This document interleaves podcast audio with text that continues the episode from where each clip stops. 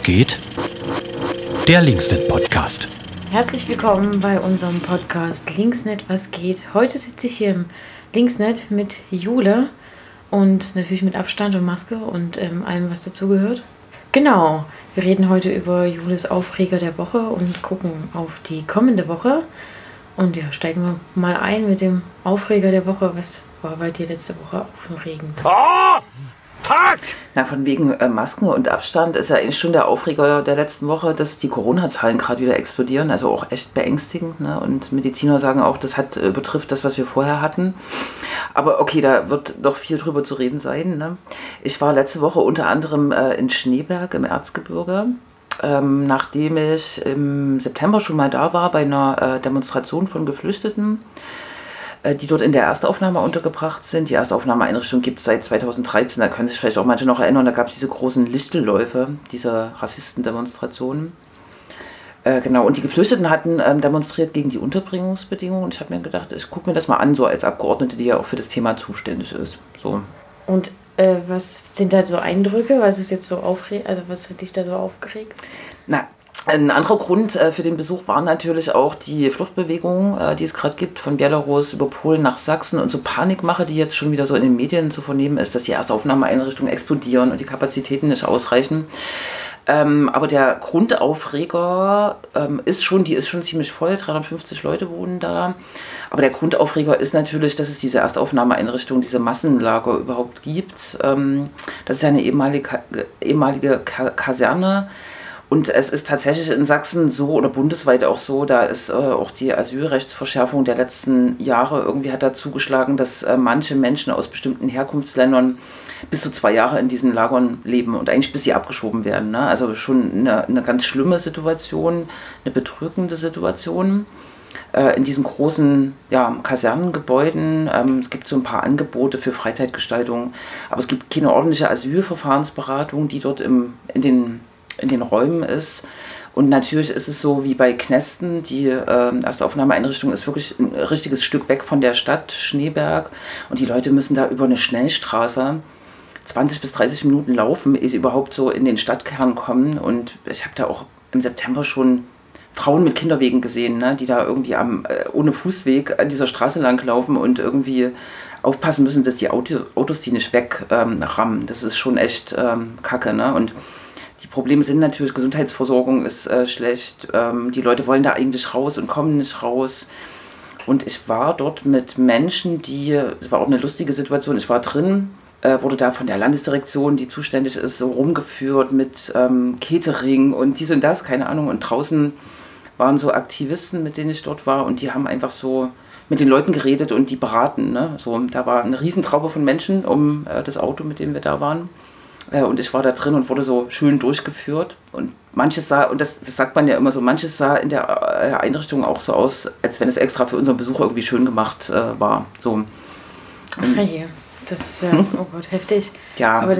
Aber man hat ja auch von diesen großen Unterkünften, hat man ja auch eigentlich immer gedacht, dass die nur so übergangsweise 2015, wo wirklich viele Menschen hergekommen sind, und untergebracht werden müssen, war das ja eigentlich immer nur so ein Übergangsding. Und jetzt ist das ja irgendwie, hat sich das ja so etabliert mit diesen, alle werden irgendwie da erstmal zusammen in großen Räumen, in viel zu viele, oft zu wenig Raum untergebracht. Wird sich da irgendwie perspektivisch was ändern oder gibt es da Entwicklungen, dass man vielleicht auch sagt, wir müssen mehr das dezentral machen oder überhaupt vielleicht eine Institution, die sich darum kümmert, dass die Leute nicht eben mehr in so eine großen Unterkünfte kommen? Also das wäre das Ziel eigentlich. Mhm. Eigentlich ist es gegenläufig. Ne? Also es gibt in Sachsen 10 dieser Einrichtungen, auch hier in Leipzig eine, in Dölzig, in Dresden, hier und da und in Schneeberg eben.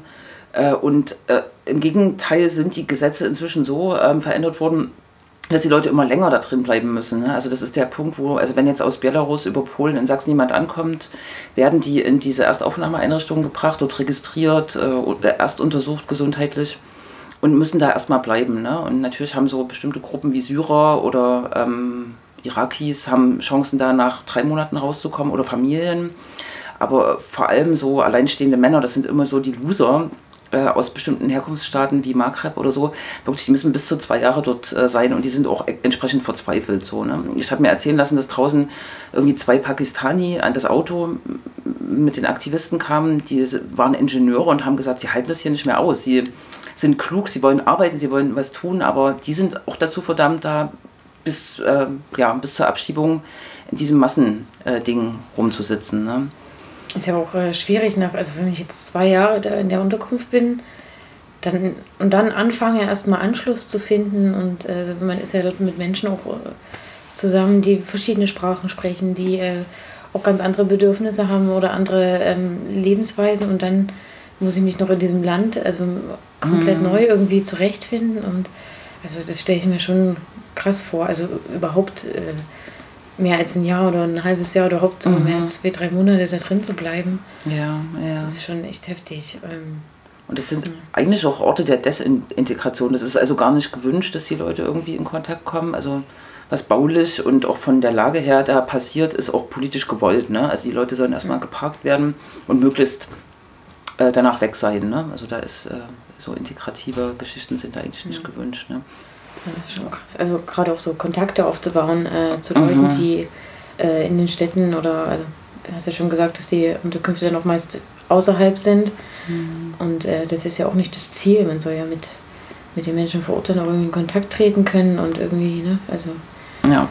Gerade wenn man dann auch Arbeit sucht, wissen wir alle, dass das vornehmlich durch Kontakte oder durch Leute, die man kennt, passiert. Das ist schon...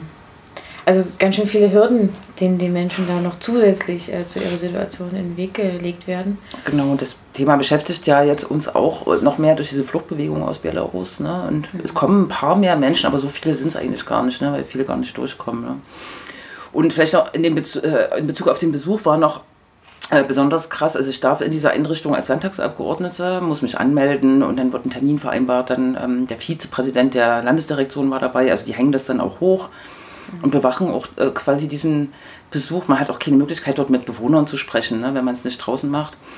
Ich wollte einen meiner Mitarbeiter mitnehmen, der selber geflüchtet ist und im letzten Jahr in den Corona-Zeiten auch in Dölzig in der Erstaufnahme untergebracht war und dort ganz schön Stimmung gemacht hat, auch wegen den schlechten Hygienebedingungen und überhaupt der Unterbringungssituation. Dölzig ist auch irgendwie zum Kotzen, altes Bürogebäude im Gewerbegebiet, und als Corona war, hat da alles gefehlt, so, ne, und Abstand und keine Desinfektionsmittel. Und die Landesdirektion kennt ihn natürlich und hat dann auf meine Anmeldung des Namens gesagt, nö, der kommt uns hier nicht rein. Und hat mir quasi verboten, meinen Mitarbeiter mitzunehmen, der eigentlich wichtig wäre, weil er den Einblick hat, ne, den Inblick. Und vielleicht auch, als wir da rumgelaufen sind, hätte mit Leuten auch kurz Kontakt aufnehmen können, ne. Wir haben das so hingenommen, so, weil ich es einfach sehen wollte, aber eigentlich ist das ein ganz schöner Affront und spricht auch für so einen ziemlich autoritären Staat. Ne? Jemand, der den Mund aufgemacht hat, auch in der Öffentlichkeit Kritik geübt hat und Leute organisiert hat. Und so haben wir uns auch kennengelernt im letzten Jahr, dem einfach sowas zu unterbinden. Das ist schon ganz schön crazy. Heftig.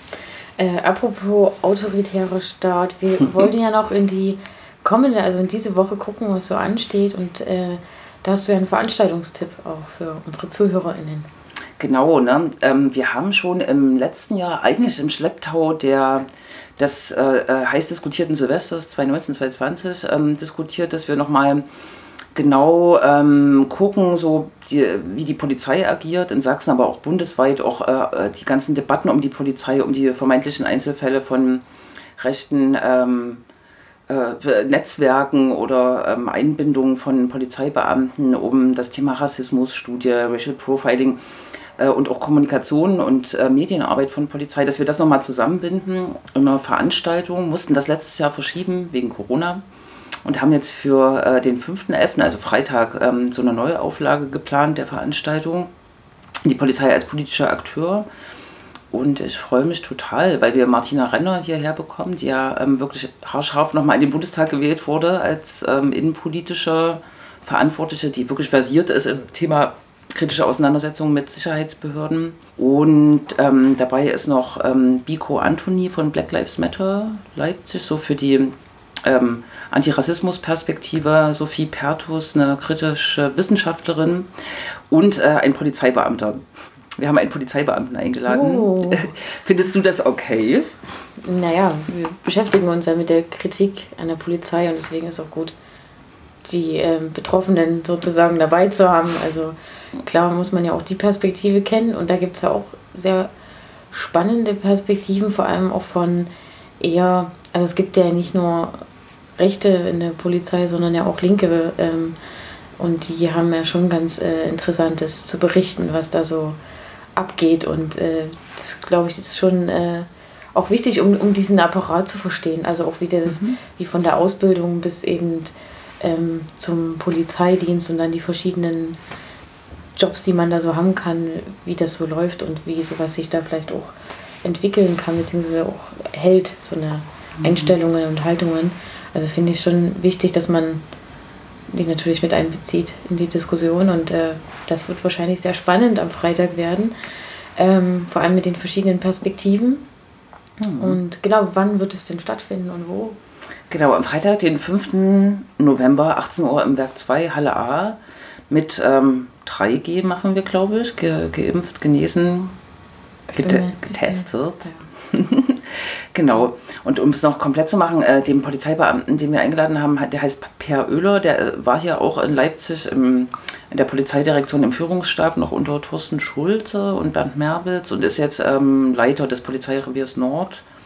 Und ist, glaube ich, ein ganz reformierter Polizist, mit dem man gut diskutieren, bestimmt auch kontrovers an vielen Punkten, aber, glaube ich, auch gut diskutieren kann. Und es stimmt dir total zu, ne? Also wir haben uns ja bewusst auch entschieden, das so zusammenzusetzen. Gibt auch Leute, glaube ich, die das nicht so gut finden, aber ich bin total gespannt und ich bin auch sicher, dass das eine gute Diskussion wird. Die Menschen, die das nicht so gut finden, können ja vorbeikommen und danach vielleicht noch entscheiden, ob sie es gut oder schlecht fanden. Genau, also am Freitag um 18 Uhr. 18 Uhr, genau. Und wir machen auch einen Livestream für die Leute, die vielleicht wegen Corona Bedenken haben oder die nicht kommen wollen und mitdiskutieren wollen trotzdem. Das wird funktionieren. Mhm. Ja, dann wissen ja alle Bescheid und können teilnehmen oder online streamen. Und ja, vielen Dank an dich. Wir müssen noch, also du musst noch jemanden nominieren für die nächste Sendung. Das mache ich auch total gerne. Und werde jetzt einfach ein neues Kollektivmitglied nominieren, nämlich Micha Neuhaus, Stadtrat für uns hier in Leipzig und Klima- und Umweltpolitiker. Welcome in the team und dann nächste Woche. Auf den nächsten spannenden Podcast. Vielen Dank an dich und an unsere Zuhörerin. Bis bald. Bis bald.